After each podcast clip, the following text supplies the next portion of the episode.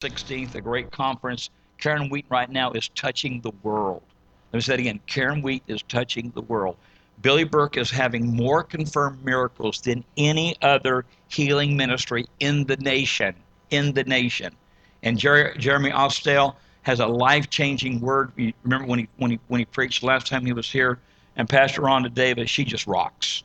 She, I'm telling you, she just she just every area, she just rocks. And so it's going to be a great conference. It's going to be a time of refreshing, a time of renewal. And I like the, our theme, awakening.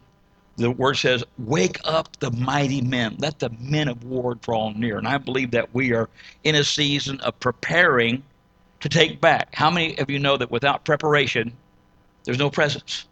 That we have got to prepare. If we're going to be what we want to be and do what we want to do, we got to prepare for that. I am preaching, by the way. If you're taking, if you're if you're timing me, I am preaching. David had a thankless job. Nobody thanks anybody for taking care of sheep. How many know that's a thankless job?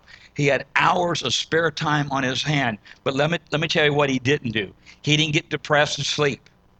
He didn't take Xanax or hydrocodone. He stayed involved. Let me tell you, he stayed involved. He had a heart. He practiced it for hours. He was so good. He played before a king. How would you like to be so good that you could play, well, maybe not Mr. Obama, but let's say George Bush? That's trying to show you my. I'm, I'm not supposed to be political. I'm never politically correct, so don't take that as an insult. However, I did not vote for a president, but I do support him. Hello. We're supposed to honor those over us in, in the Lord. Are, are you excited about what God's word has to say today? David, when he had hours and hours of spare time on his hands, he practiced the heart and he practiced the sling. He was so good, I believe that at 50 yards, David would set up a small rock on top of a big rock, and I believe he could he could take that sling and knock that little rock off. Obviously, he ran at the same time he practiced, because the Bible says he ran towards the giant and he slung that rock at the only place that that enemy was vulnerable. How many how many of you today realize that God knows where your enemy is vulnerable? How many knows your enemy has several weaknesses? How many knows it's not by might, it's not by power, it's by the Spirit of God living and breathing in you. Wednesday night, if you missed it, get that teaching. Your spirit it talks about the need for the Holy Spirit. We had a cup of coffee Wednesday night, coffee with room. It had cream in it. Three ingredients in that container. Tell me what they are water, coffee, and cream. Three ingredients. The container is you. You are the container. You hold the things of God. You hold the mind of God, the will of God, the plan of God, the purpose of God, the power of God.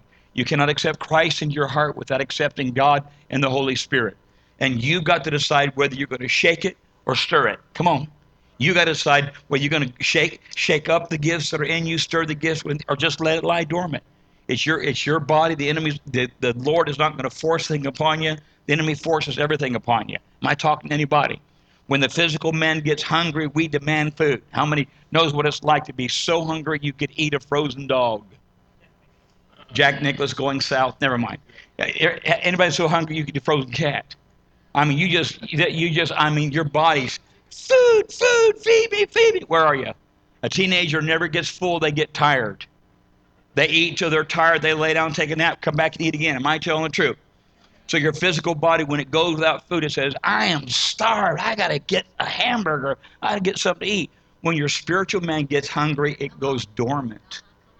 Your spiritual man goes, if you don't feed your spiritual man, your spiritual man will sleep. And you're walking around with all this available availability to power and authority, but if you never plug into it, you can never use it. Look at somebody say, Is he talking to me? I'm talking directly to you. This this buds for I mean, this message is for you. This message for you. I want you to go with me to Psalm the 29th chapter, and I want to look at verses 8 through 11. I've entitled this thought this morning, and you obviously realize we do this for our Facebook congregation because they like catchy titles and they like to listen to stuff like this. The thought this morning of the title, Jonathan, welcome home. Glad you're back. Good to, good to have you. Whole lot of shaking going on. A whole lot of shaking going on. And when I think about shaking, my mind goes to a Walmart scene where a woman was there with her three or four year old and he was being a punk. I mean, he was he was whining. He was running his mouth. He wanted everything to on this. I mean, he was he really was he really was. And matter of fact, I wanted to go over and slap him, Kenny. That's how irritating he was. But that mama grabbed that kid up by the coat, by, by the shirt tail, and she started doing this. You could hear his teeth rattling back in, in the. When I think when I think of shaking, unfortunately, that's the first thing that comes to my mind, and it probably should because that's not what God. God doesn't want to shake you and rattle your teeth, Luke. I, I promise you, that's not what the word is intended today. Then I think about if you've ever been in South Georgia to a pecan. Now in South Georgia they call them pecans, pecans. I don't know what's wrong with them, and they call crappie crappy. I, ne- I never, and they don't they don't wash the car, they wash the car. So if you've ever been to a pecan orchard, how many you've never been to a pe- pecan orchard the day of harvest? You got to go. You got to. It needs to be on your bucket list. That's something you need to do before you die, because they got this cool toy, this cool machine, and it comes up and it bumps the tree, and then they start the motor up, and this this thing just shakes the tree like this, and all of a sudden hundreds of pecans fall, and you would be blown away how many thousands of dollars can be generated from five pecan trees. It's un Greg, am I telling the truth? It's unbelievable. Thirty to forty thousand dollars, five healthy trees. Maybe we should start planting pecan trees. I don't know.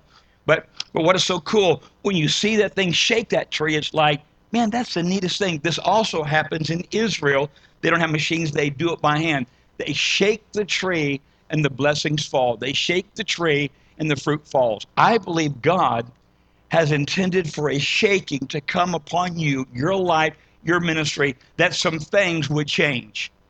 We're talking about open up the floodgates. Psalms 29 and, and, and the 11th chapter talks about God sitting, sitting during the time of the flood. Look at verse 8, if you will, just because we can. The voice of the Lord shakes the wilderness. The Lord shakes the wilderness of Kadesh.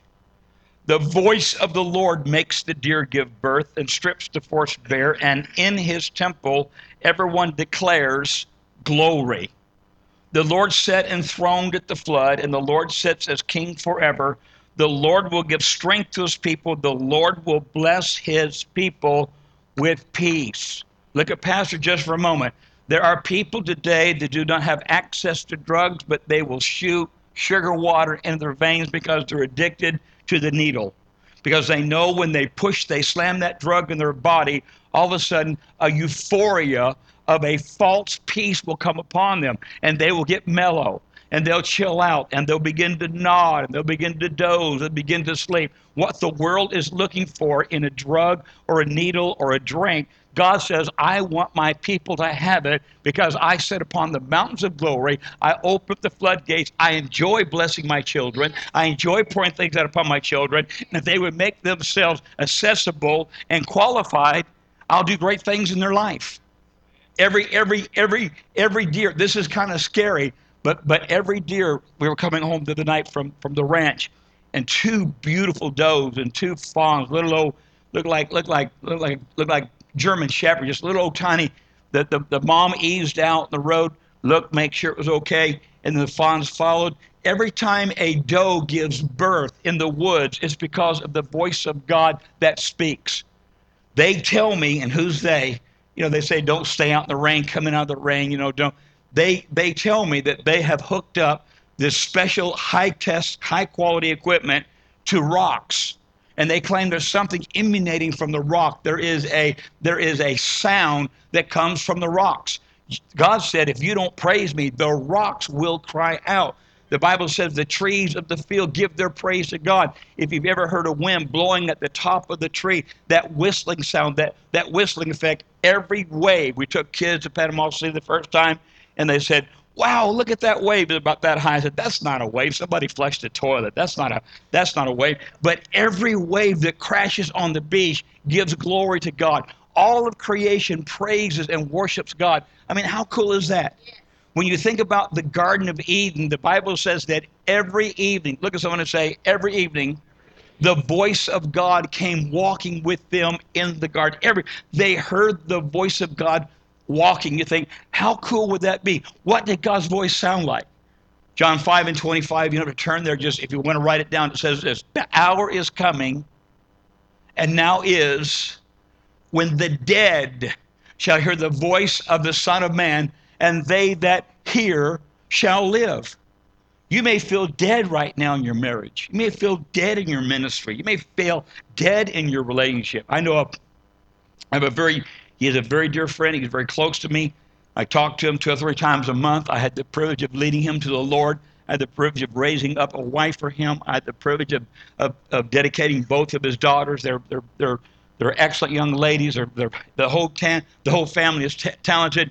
But a few years ago, when things were real tight, he lost a couple of spec pro- he built a couple of real nice homes to sell and because of, of, the economy he lost the homes and he, and he went bankrupt and he began to ask god to do some things and because god did not do it the way he wanted god to do it he became angry and he decided there is no god listen de- deciding there is no god is not going to change anything in your life uh, try, trying to manipulate trying to manipulate god you know if you say well if god doesn't do this i'm going to do that God doesn't operate that way.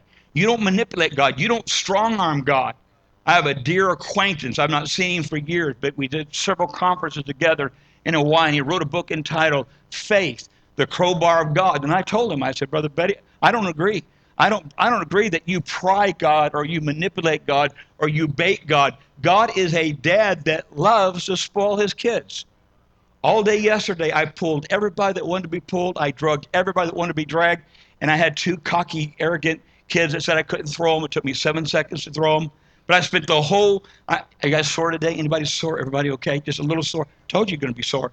But but see, I, I'm a dad. I love doing stuff with my kids. The kids will ask me, Dad, can we do this? And my and my answer is absolutely. Sure, we can do that. We can make that happen.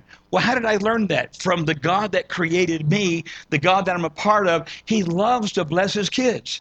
And let me tell you something. If you don't clean, if you don't clean your room, you don't make up your bed, you're probably not going to get blessed. Hello.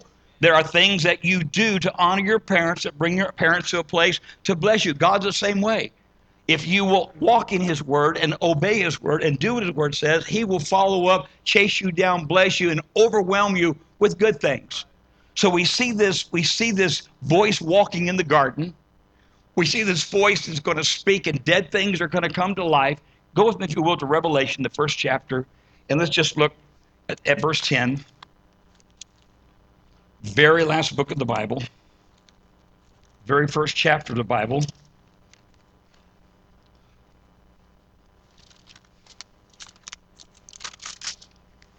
I'm sorry I got distracted with 1 John 4. What a great scripture. Oh well. Notice, if you will, verse 10. I was in the Spirit on the Lord's day, and I heard behind me a loud voice, look at somebody say loud, as of a trumpet saying, I am the Alpha and the Omega, the first and the last, and what you see, write it in a book and send it to the seven churches which are in Asia to Ephesus, to Smyrna, to Pergamos, to Thyatira, to Sardis, to Philadelphia, and to Laodicea. Then I turned to see the voice, watch this, to see the voice that spoke with me. And having turned, I saw seven golden lampstands in the midst of the seven lampstands, one like the Son of Man, clothed with garment down to the feet and girt about the chest with a golden band. His head and hair were white like wool, as white as snow, and his eyes like a flame of fire.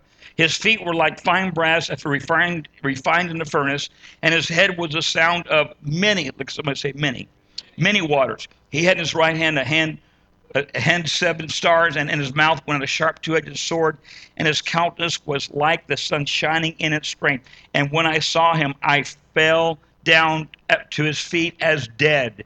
But he laid his right hand on me, saying, Do not be afraid. I am the first, the last. I'm he who lives and was dead. Behold, I'm alive forevermore, and I have the keys of hell and of death. What a moment. What an opportunity.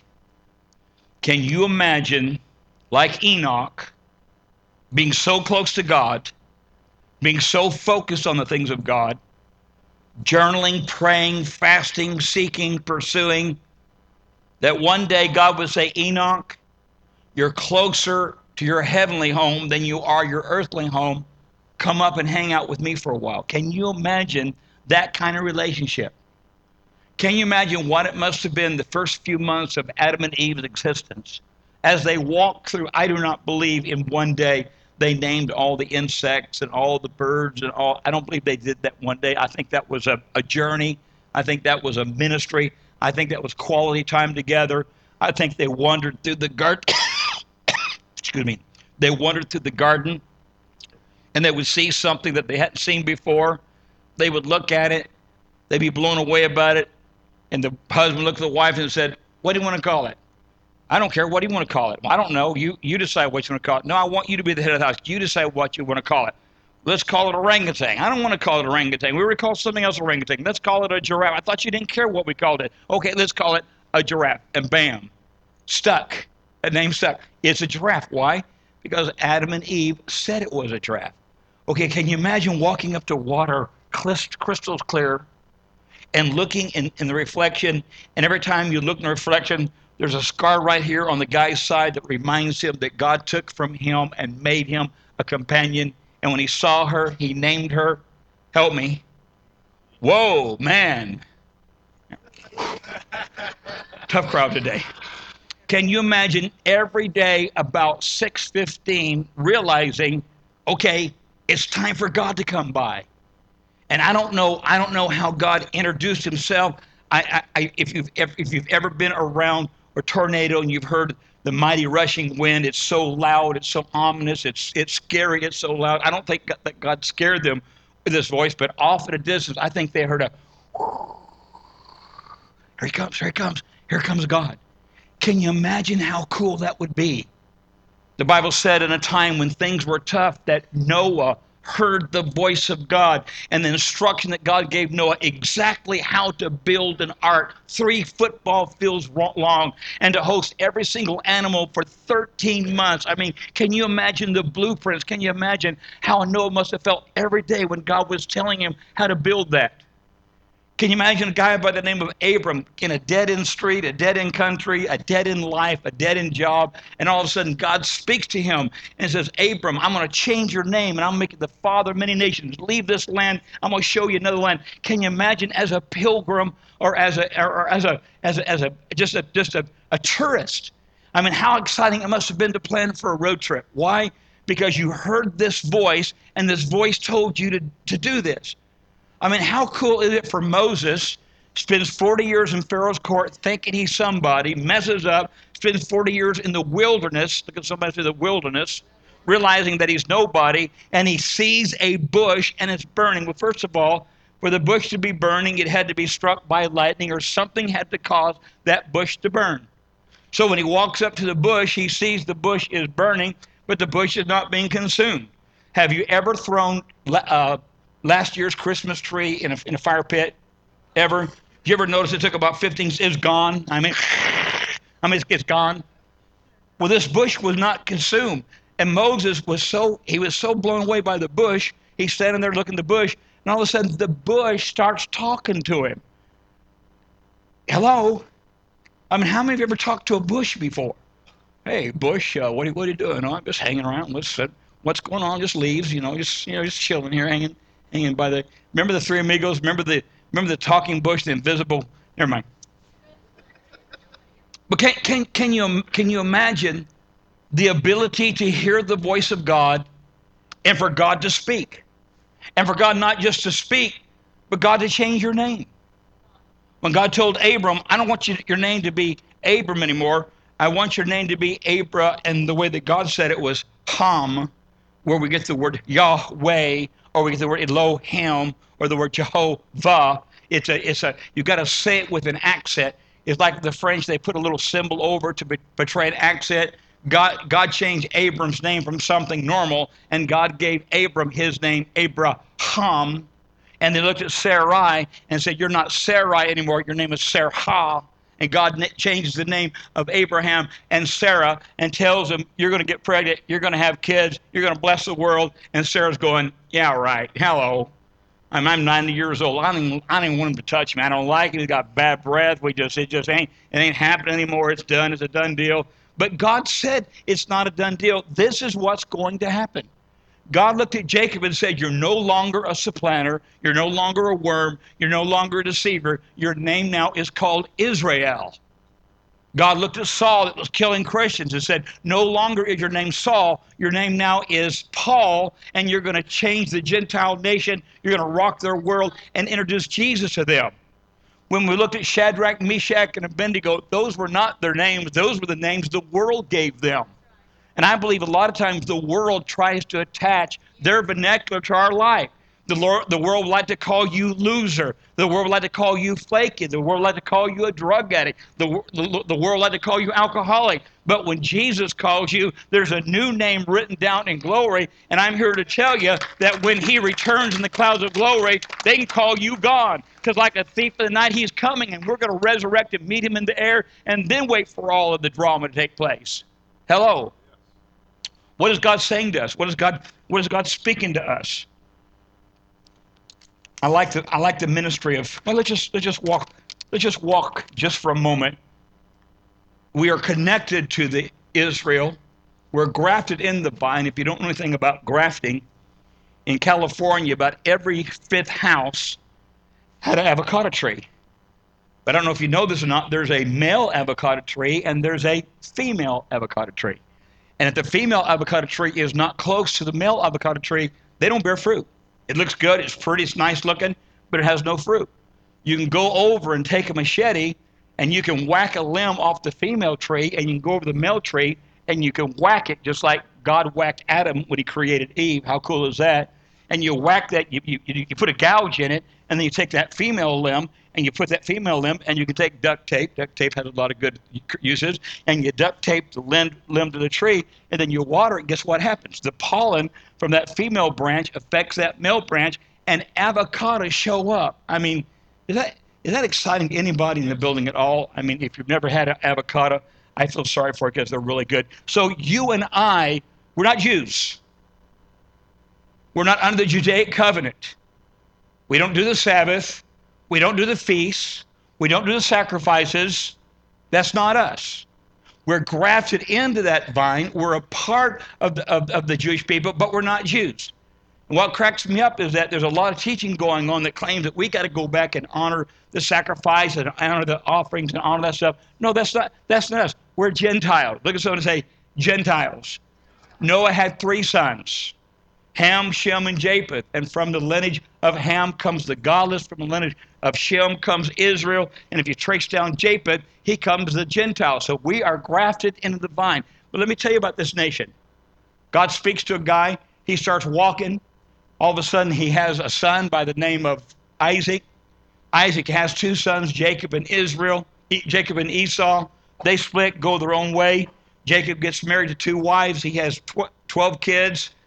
God takes them 70 out of the land of bondage into the land of Egypt. 70 people go in, and like rabbits, I don't know, uh, Danette can tell us about rabbits. Rabbits, rabbits every four weeks, a good breeder rabbit every four weeks will spit out what, 12 bunnies? Well, if you do the math, if you had 500 rabbits every four weeks, you'd be a millionaire. If somebody would buy all the rabbits, you could sell. If you could sell all the rabbits you could sell, 500 breeder rabbits would make you a millionaire how long did he say it would take? 24 months? No, we have a guy that does the math. We got a guy right now wanting us to raise rabbits to sell, not to Americans. We won't eat rabbits. You know, we see Bugs Bunny and but we send them to Japan and and Korea and Europe. It's a big it's a big deal there. And how how long did he say that? He said he said 12 months this church could make $250,000 breeding rabbits. That's a lot of rabbits. Well, when you look at 70 people, 70 look 70 people 400 years later, there's 4 million. Mike, well, if Jacob had 12 sons, there's no telling how many sons his grandkids have. They, that just, um, mean, they didn't have MTV, they didn't have HBO, they were bored, no Xbox. I mean, what they do? Eat, sleep, and the other thing, and birth children. millions of them. They have millions of children. So God says, okay, I'm going to take you out of the land of bondage. Now, watch, things that got so bad that the Jews weren't just slaves. There was a new Pharaoh that didn't remember Joseph and the plan that God gave Joseph. There's a new Pharaoh, and he hates the people of God because everything they touch, they're blessed, every area of their life. So he places them in slavery, and they start to build, kids, this is important, they, they start to build pyramids. And if you ever go to Egypt, you'll see the Sphinx, you'll see the pyramid. Magnificent, unbelievable how each block was handmade and carried and, and stacked. I mean, it's, it's unbelievable when you go to Egypt and see all the things that they did. But they were slaves. Well, God raises Moses up. Moses hears from God through a bush. Moses goes and has a staff, confronts Pharaoh, who is, is his second half brother, his half brother, and Moses throws the rod down 10 times, 10 plague. They all come out of Egypt, And all of a sudden, Pharaoh says, I don't want to lose them. So he chases them up the Red Sea. The Red Sea parts. Okay, go there with me. Can you imagine walking up to the, the Atlantic Ocean, Pacific Ocean, and just holding your wad out, and, and, and the water just part like, like 80 feet on both sides, and you just walk to Hawaii? I mean, how cool? How, I mean, how cool, how cool would that be? How cool would that be? Uh, God loves Harley Davidson. God loves motorcycle riders. And there was a motorcycle rider loved God with all of his heart.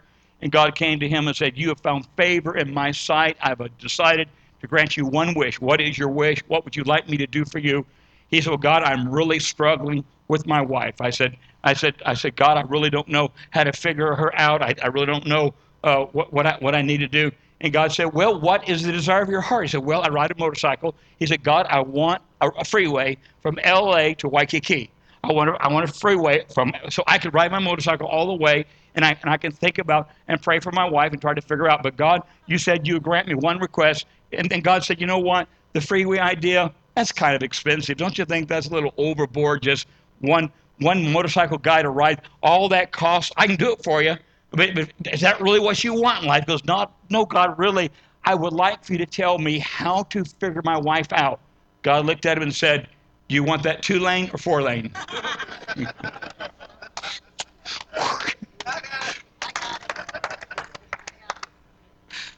anyway, parts parts the Red Sea. Now this is kind of scary. For 40 years, their shoes grow with their feet. Their clothes grow with their body. He allows manna to fall from heaven. He allows quail to fall from heaven. This is the desert. If you've been in the desert, it gets real cold at night, 40, 50 degrees. He gives them a pillar by fire that covers the camp. And during the day, 110 degree weather, he has a cloud that covers them. They walk in the shade of that cloud. They come up to bitter, bitter water. He makes it sweet. They come up to where there's no water. They strike a rock and water flows from the rock. I mean, can you imagine all these things happening and you're a part of all of this? And all of a sudden, you decide you don't like what God is doing and you decide you want to go back. Can I tell you, can I tell you the best way to irritate God? Can I tell you, the, does, does, can I tell you what really irritates God? That you would want to go back to your vomit. That you would want to go back to that lifestyle you came from. I don't know if you've ever eaten a leek. I never have. I smelled them. It smells like kimchi. It's terrible. It's horrible. I don't know if you know what kimchi is. If you've been to Korea, anyway, can you relate? It's tor- I don't know how, how they eat it, but they eat it. I like cucumbers, but I don't want to live on cucumbers. And they said, We want to go back to Egypt where we had leeks and cucumbers. Well, who wants a diet of leeks and cucumbers when you're eating angel food cake? I mean, the Bible says that the, the ovens of heaven worked all night. They spit out this angel food cake. Every day they picked it up. Every day they had quail. I mean, who wants to eat cucumbers? See, if you're not careful, you'll start re- hello, you'll you'll start remember days of the past, and you'll start forgetting how bad it was, and how nauseating it was, and how frustrating it was, and how ugly it was, and you'll say, you know what? I want to go back. God does not want you to go back. He is a God of multiplication, not a God of division. He's a God of addition, not a God of subtraction. He wants you to get better and better and do better and better. Can anybody relate? And so here's what here's what is here's what's happening. They decide in Numbers the 13th chapter, they get to a place, and we'll have a little fun with this if you want. They get to a place. It's about it's about a 10 day journey from Egypt. They're in the wilderness and they come to this place called Kadesh. Everybody say Kadesh. And at Kadesh, Moses chooses 12 spies, one spy from each tribe. Every tribe had a spy represented. And they sneak over into the promised land. They go into the promised land and they see things they've never seen before. You got to remember, they were slaves eating garbage. They've been in the wilderness and nothing grows in the wilderness. The word wilderness means barren or unfruitful. I don't know if you've ever been to Death Valley or, or anywhere in Arizona or Gallup, New Mexico. I mean, nothing grows. Cact- there's cacti and roadrunners, and the coyote's still chasing. He's still chasing the, a roadrunner hadn't caught him yet. But there's nothing to eat in the wilderness. Absolutely nothing. So they've been in the wilderness. There's nothing to eat. God has been feeding them. God's been blessing them. And all of a sudden they come back, and it takes two grown men to carry one cluster of grapes. They come back with a report. It's a land of milk and honey. It's, it's a valley of blessing. It's the valley of, of prosperity. Ten of the guys said the giants are too big to hit. Two of the guys said the giants are too big to miss. What an attitude. Don't you love that? I took the kids out day before yesterday and we had a little 22 pistol and we were and we were we were we were practicing with it. And instead of shooting a little can, which they probably would never hit, nor would I, we picked out a dresser. There's a dresser sitting out by the burn pile. I said, okay, let's shoot the dresser. So I shot the dresser. You see the little hole. And Danette shot the dresser. And Christine shot the dresser. And we all shot the dresser. And it was like a big. Am I losing? Am I am I losing anybody in, in this place today? See, God will give you things big enough that you can hit. Aren't you glad He does that? God will bring things in your life that you can you can you can actually you can actually take out of your life because they're too big to miss. But ten of the spies were terrified. They'll kill us. They'll tear us up. They'll they'll destroy us. So they voted ten to ten to two, voted it down. Okay, that was at Kadesh. Everybody say Kadesh. Then at Kadesh, Miriam, the praise and worship leader, she dies. So they lose their they lose their worship leader. Okay, they lose the ability to go into the promised land. They lose their worship leader, and then there's some guys by the name of Korah that they decide that Moses should no longer be the pastor. So they raise up 250 leaders, men of uh, good men, godly men, and these 250 men come to Moses and said, "Who called you to be all that bag of chips? Who called you to be the, the spiritual pastor over all this flock?" And the Bible says that Moses bowed his face before the Lord on the ground and humbled himself. And he said, "I never called me to be your pastor. I never chose this. I was walking around minding my own business. Some talking bush start delegating responsibility to me. I'm under the covering of a, of a talking bush. Hello? I wish I had that clip from the Three Amigos right now because I'd play that talking bush for you. Here's what Moses said You come here tomorrow, you get your censer, and let's see who God determines is the pastor of this flock. So they come, and guess what happens? Moses said, you have you have come against the things of God, the plans of God. Now we're going to determine who God chooses and who God doesn't choose. If God doesn't choose you, the ground's going to open up and swallow you. Now, would it be scary if you actually threatened somebody that and it happened? I mean, how scary would that be? The Bible says the moment, this is in number 16, the moment Moses said that, the, the, the ground opened up and it, and, and it swallowed all, all of those who were against Moses. Then a fire comes and trashes the rest of them. Then all of a sudden, in the camp of where their children are, God says, I'm going to wipe out not just the men that came against you, but I'm going to wipe out their sons, their daughters, their nieces, their nephews. And immediately Moses bows on his face before the Lord and says, Lord, spare them. He tells Aaron, quick, get over there, get a censer full of worship and lay it down. And when he got there, there were already 14,700 dead. And, and, and Aaron lays the censer down between the dead and the living. And everyone that was on this side of the censer lived, and everyone on this side of the censer died. And so God determined who was the pastor of the congregation.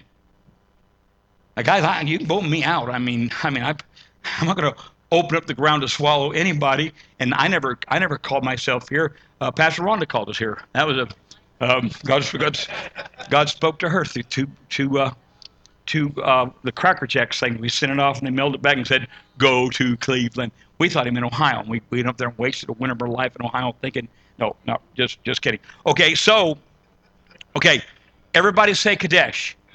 Okay, Kadesh is the place where the spies came back with a negative report. Kadesh is the place where Miriam dies. Kadesh is a place where 14,700 people die of a disease, 250 leaders die of a fire, and all of Korah's family swallowed up, hundreds of people swallowed up in the earth. Something happens at Kadesh. Moses gets an attitude. 37 years of, of blessing and, and water and manna and quail. The people grumble against, again against Moses. There's no water. They're in, they're in the wilderness. There is no water in the wilderness. There's no river, no streams, no lakes.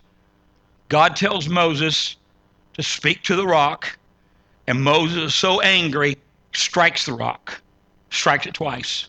And the minute he did that, the promise that God gave Moses to go into the promised land and be the pastor and raise up a new, a new nation, a new generation, is lost. Moses dies in Kadesh. Miriam dies in Kadesh. The spies come back with a negative report in Kadesh. But 37 years later, God brings everybody back to Kadesh. Two guys, Joshua and Caleb, go into the land. They spy the land out. They come back and say, It's ready for us to take. God raises up an army, and they go and they begin to take back what the enemy has stolen. Why? Because he's not just the God of your victory, he's also the God of your defeat. He's a God that can come to your worst nightmare, your last trial, your last failure, your last mistake, where you dropped the ball, where you messed up. God can shake. You know what the word shake means? It means to birth or labor pain. God can create something. God can burst something in your tragedy, in your bad time, your bad places. He wants to shake your Kadesh. I'm preaching to somebody in the building today. And you can relate what that failure is. Matter of fact, before I spilled my water, I had notes. Let me share the notes with me.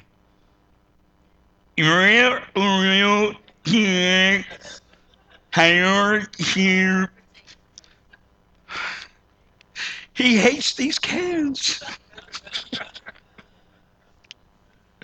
oh, I didn't need that page anyway. Here's the here's the page. I don't even need, I don't even need I don't even Here's what I wrote Kadesh represents your worst mess, your biggest mistake, your greatest mess up, your deepest pain, your scariest nightmare, your largest failure. When God speaks, he speaks life, healing, victory, and restoration. Let me say that again. When God speaks, he speaks life, healing, restoration go there with me just for a minute. In the beginning, God created the heavens and the earth. And the earth was without form and void, and darkness moved upon the face of the deep. Can I tell you that when God speaks to void, structure appears? When God speaks to things that are that are that are totally chaos, all of a sudden there's substance there. When God speaks to darkness, there is light. In the beginning, God stepped out and began to speak to things that were dead, things that were void, things that were worthless, and all of a sudden He began to restore this planet. He began to rebuild that which had been stolen, that which had been taken. And on the sixth day, God creates. The only time the word create is found in the in the creation in, in the sixth day. And god said and he created a whale and he created a man. Whales are supposedly have the intellect of a human but they never abort a baby. Whales are supposed to have the intellect of man but they never build an atomic bomb. I don't know what god was saying. I don't know what that pattern is. I'm sure there's some kind of pattern there but I've learned that the whale is the king of the ocean, the eagle is the king of the air, the lion is the king of the jungle. We are the king of the earth, and Jesus Christ is the king of kings and the Lord of lords, and in him we live and move and have our being. Jeremiah 29 11. I guess this is the point that I want to conclude with. When God spoke to Abram and changed his name, he prepared and provided his destiny. When God spoke to Jacob and changed his name, he prepared and provided his destiny. When God spoke to Saul, he changed his name and provided his and prepared his destiny. What is God saying about you? Jeremiah 29 11, what is he saying? I know the plans I have for you. They're good plans. Go with me, if you will, to Deuteronomy 28, and we'll land this plane. Deuteronomy 28. And I'll share, if, you allow me to, I'll share the first 14 verses. This is what God says about me. Now it shall come to pass if you diligently obey the voice of the Lord your God, to observe carefully to, to do all his commandments which I command you today, that the Lord your God will set you high above all the nations of the earth And all these blessings shall come upon you and overtake you because you obey the voice of the Lord. And we begin to count these blessings. Blessed shall you be in the city, blessed shall you be in the country. Blessed shall you be in the fruit of your body, the produce of your ground, and the increase of your herds, the increase of your cattle, and the offspring of your flocks. Blessed shall be your basket and your kneading bowl. Blessed shall you be when you come in, and blessed shall you be when you go out. The Lord will cause your enemies who rise against you to be defeated before your face. They shall come out against you one way and flee before you seven ways. The Lord will command the blessings on you in the storehouses and all which you set your hand, and he will bless you in the land which the Lord your God is giving you. The Lord will establish you a holy people to himself, just as he swore to you, if you keep the commandments of the Lord your God and walk in his ways, then all the peoples of the earth shall see that you're called by the name of the Lord, and they shall be afraid of you. And Lord shall grant you plenty of goods, and the fruit of your body, and the increase of your livestock, and the produce of your ground, and the land which the Lord swore to your father to give you. The Lord will open to you his good. Look at somebody and say, good. Good treasure. The heavens to give the rain to your land in the season to bless all the works of your hand. You shall lend to many nations, but you shall not borrow. And the Lord shall make you the head and not the tail, and you shall be above only, not beneath, if you heed the commandments of the Lord your God, which I command you today, and are careful to observe them. So you do not turn aside from any of the words which I command you this day to the right or to the left to go after other gods to serve them. What a powerful statement coming from the mouth of God. Jesus reiterates and he says, You are the light of the world. You are the salt of the earth. You're a city set upon a hill that cannot be hid. You, you are the inflowing of the Holy Spirit. You are everything that God wants you to be. Everything He is, is everything He wants you to be. I don't know if I spilled anything on it. I don't know if I, I don't even know if I brought it. I didn't bring it. That's okay. Frager, do you remember that? I remember when I was about 12, there was a song that I thought was cool. ABC, oh, how elementary love can be. It's so easy. In the conference room on the table, there should be the ABCs of who we are. Like taking candy from a baby. I'm stalling right now. Run, Frazier, run! Run, Forrest, run! I have been asked to host the um, teen, uh, the um, Alcoholics Anonymous. And the first three sessions, something really irritated me about saying, My name is Hank and I'm an alcoholic. I'm not an alcoholic. I had a drink in 31 years. I'm not a drug addict. I haven't had a drug in 31 years. So why should I say, My name is Hank and I'm an alcoholic? Well, someone said, Well, I have a disease. I said, Okay, let's grant that. Nowhere does a physical test say that alcohol is a disease it's just stubbornness and rebellion. But let's say, okay, you have a disease. What did God say in Psalm 103, 1 through 5? Anybody? Quote it to me. Bless the Lord, O my soul, and all that is within me. Bless his holy name. Bless Lord, O my soul, and forget not all his benefits. What are they? Who forgiveth all thine iniquities, who healeth all thy diseases, who satisfieth thy mouth with good things, so that youth is renewed like an eagle, who crowneth thee with loving kindness and tender mercies. That's what God says about your disease. Okay, let's say your let's say your disease. He wants to heal it. Frazier, I think I think you brought everything but Fraser brought everything. Run for, oh Frazier, you got it. So after about three weeks of being irritated, saying my name is Hank and I'm, al- I'm an alcoholic, I realized I'm not alcoholic. But you know what? If I speak that over me and I get depressed and I get discouraged and I get frustrated, no, Greg, what I'll do? Well, after all, I'm alcoholic. I may as well take a drink. I may as well see what you speak. And in Deuteronomy 28, he says, choose life, not death life and death in the power of the tongue. So I decided to, to, to, to go through the Word of God and see what the Word of God has to say in the ABCs. Is that okay? And let me tell you what I've, what I've learned. I am not a drug addict. I'm adopted by the Father. I'm born again.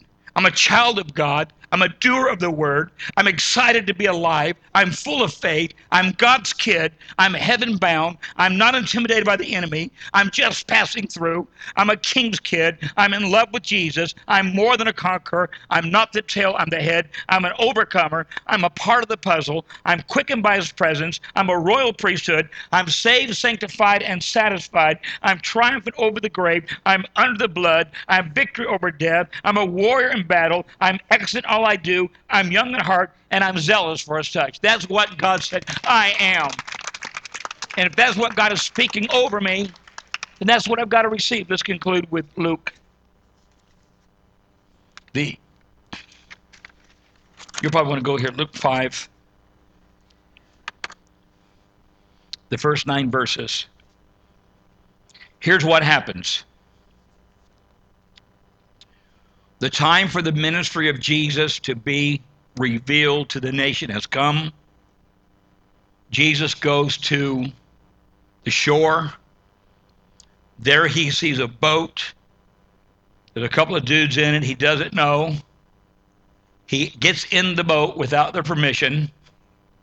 He asks them to push away from shore. He pushes away from shore and begins to minister. Ministers the whole day. The multitude gets blessed. Then he looks at these two dudes that he uses their boat. He does not ask their permission. He just tells them to push him off to the side. He tells them, Have you caught any fish? They say, We have fished all night long and caught nothing. A lot have gone home around two. Hello. I ain't gonna sit there all night long. I'm gonna go do something else. But if there's no fish there, I'm gonna go do something else. Kill. I don't know. Hunt. Track something down. Do something different. I'm gonna sit there for hours and catch nothing. I remember one year we went to um, Lake Powell. We rented a houseboat with a family we grew up with. They had three girls, two of us, my brother and I, two families. We do vacation together. And at night we would fish and we'd throw our we'd throw our night crawler or whatever off the back of the boat. And then we would line our rods up and they they sold this little toy. It it clipped it clipped on your on your rod. It just hung there and a bell to it. And when the catfish came by and grabbed that line, that bell would ring. Everybody got excited. Everybody got a bet. I mean, it was like, we caught something. We were fishing all day and caught a thing. We finally caught something. So I would wait till everybody was almost asleep, not quite asleep, almost asleep. And I would go to the front of the boat and I would jump off the side and I would swim underneath the boat. And Josh, I would grab all three of those lines underwater and I would yank three times. Everybody woke up. Oh my God, we got a bite. They bit the rod in two. Look at that. One time I accidentally pulled the rod in the water, pulled the rod completely out of the boat in the water. And why did I tell you that? I know what it's like to fish and not catch. It's boring. It's it's irritating. It's frustrating. Watch this, especially in salt water. You can have you can hang around the lake all day and be fine. You go deep sea fishing for three hours and you're burnt out. There's something about salt water just drain, just takes a, it zaps the life out of you. Zaps the life out of jet ski. That's why I never take my jet ski to the ocean. It's, salt water just it just does that. So the guy said, "Hey, so we have been fishing all night, and we've caught nothing." And Jesus said, "Go back to your last failure. Go back to the last place that you messed up, and throw your lines out in the deep, and see what happens. Okay, Jesus is a carpenter, he works with wood. Carpenters don't know anything about fishing. There's fishermen, and then there's carpenters. Nevertheless, they were so blown away by his teaching that day that they went back out and launched out. And the Bible says they caught more that day than they'd ever caught. Matter of fact, every fisherman in the in the village came out and were blown away about how much fish they caught and Peter said, My Lord and my God, forgive me, for I am a sinner. If it takes a miracle in your life to let your family know that God is real, if it takes a miracle in your life to let family know that He is the God of breakthrough, then God will provide that miracle. God will provide that blessing. What are you saying, Pastor? I'm saying you need to go back to your last mistake, your last failure, your last pettiness, your last argument, your last, what word is that? Arrogance, your last prideful moment, your last hurt from others. You need to go back to the last, the last place you were, and you need to let God heal it and let God restore it so God can speak things in your life that you're able to receive. We are so disqualified. We disqualify ourselves, low self esteem. We're a failure, a mistake. We're never going to mount anything. That's not what God says about you.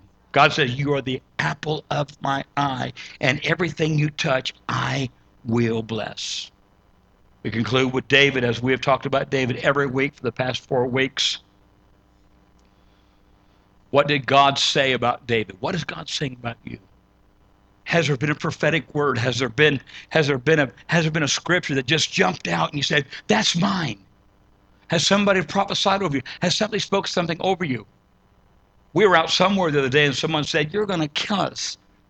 I says, No way, I can't die yet. Way too many things have been prophesied. I gotta live to be at least 90 just to do half the stuff that I, come on.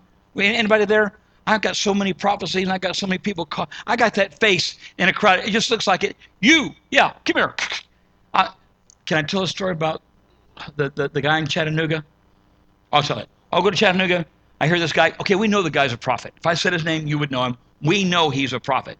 So what I did was I positioned myself behind a rather large woman because I knew that he would never see me. He would never call me out. And he said, You, yeah, the guy behind the large woman, come up here. And it's like, oh my God, I said, I can't even hide behind large people anymore. I, and then er, if, if I go to a Billy Burke thing, if I go to a Mike Murdock thing, it doesn't matter where I go, it's like, come here, I want to, come here. And it's like, I've been prophesied over, over some the things. There's no way, am, am I helping anybody in the house? There's no way I can die. David is a child, 17 years of age, taking care of a bunch of sheep. Watch it, 17 years old. God tells Samuel, from the house of Jesse is the next king of Israel. Samuel goes, tells Jesse, they get excited. Wow, how cool is this? Lines up seven sons. These are good looking kids. These are, these are men of battle. These are, these, are, these are healthy lads. And Samuel walks up to the first one, looks at him, doesn't feel that, that, that, that unction, that urge, that, that, that push. Goes to the next one, looks at him, wait to hear from God, hears nothing. We're not disqualifying these. They're just not called to do what you're called to do. Is that okay? Goes down one more, looks at them. I don't feel anything. I, I'm assuming by the time he got to run the fifth one, he's like, hey, God, we're, we're running out of prospects here. You better do. Gets down to the last one, stands there, doesn't feel a thing. Can anybody relate?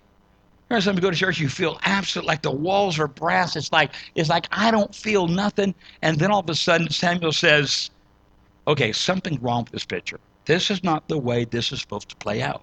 He looks at Jesse and says, hey, got any more kids? We got seven. I mean, probably got a couple more. He said seven already. Got any more kids? Oh, the baby. I forgot. Oh, the baby. Oh, he's out in the south pasture out there somewhere. And somebody says, go get him. They go get him bring him up. Here's David. Probably a little sunburn, got a sling thing going, got his harp thing going, probably got a a knife. I mean, he's probably you know, he's probably a pro, pretty cool teenager, pretty cool kid. And he comes walking up, and God said, "That's the one." Man looks on the outward, God looks on the heart. So for the next 13 years, David runs.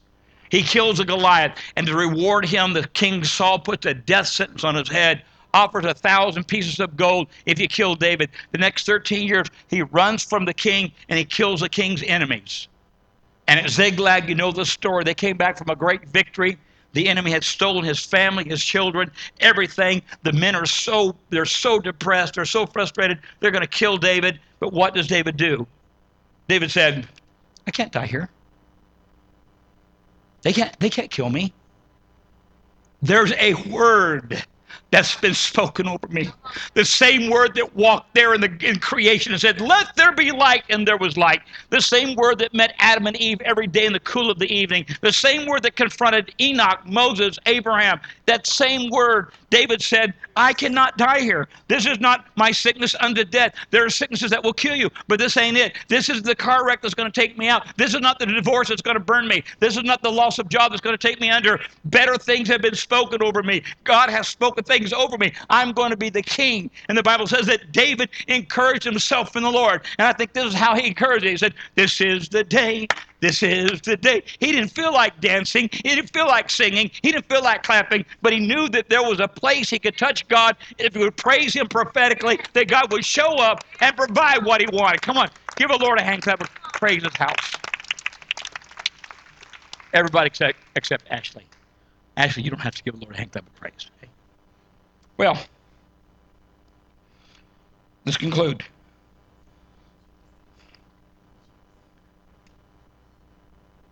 If you don't feel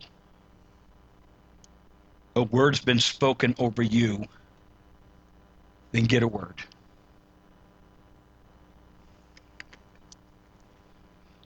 This is your last will and testament. This tells you what you can do, what you can be, where you can go, and what you can have. The same unction that stirred Samuel, the same unction that stirred Samson, the same unction that served David is the same unction that as you're reading, it will literally reap out of the leap out of the pages and almost shake you. And you realize, whoa, that's for me. That's what God is saying about me. You mark it, you highlight it, you write it down, you journal it, you memorize it. And when the enemy tries to disqualify you from something, you say, no, I can't be disqualified. This is what the Word of God says about me. I am the head, not the tail.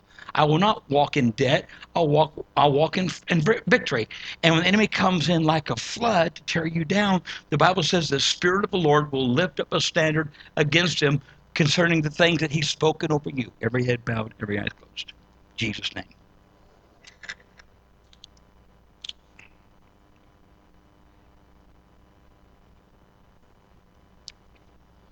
You said we would recognize your voice. We are your sheep. And the voice of another we will not follow.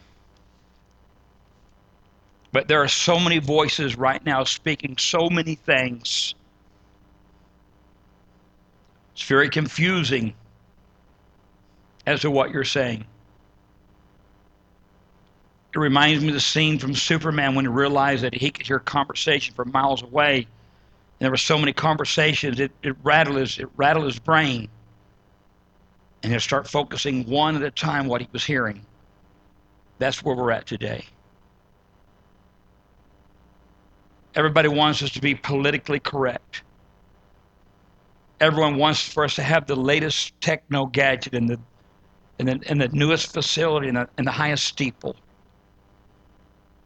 And everyone's telling us what, what, what we should want.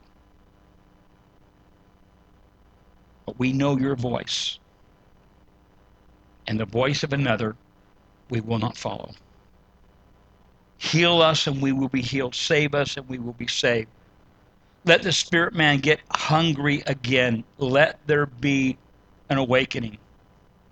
As Rip Van Winkle slept for 20 years and woke up and saw all the new things that had happened, let us be amazed by the new things you're doing in our life. Let us be amazed by the new things that you've brought to us that we have missed and we have not noticed.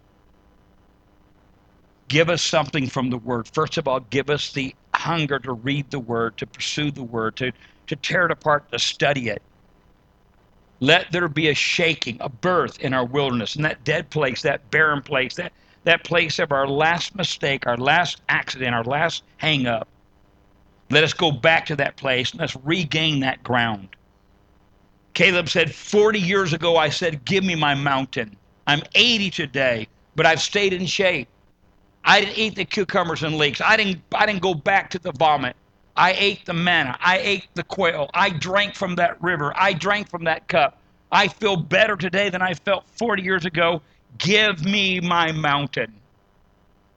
Like Noah, let us hear from you about what we are to build.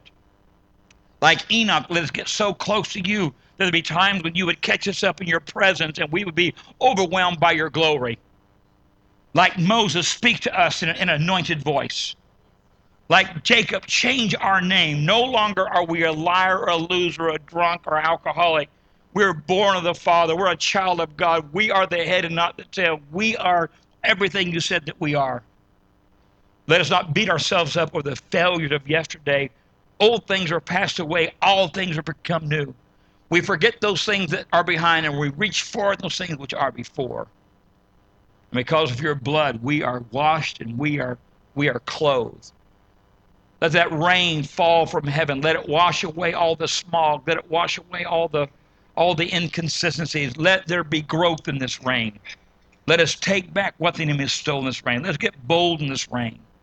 Let there be rivers in the desert and a way in the wilderness. We declare this over others and over ourselves. In the awesome name of Jesus. Amen. Give the Lord a hand clap appreciation this morning for his goodness, his mercy, and all that he has done.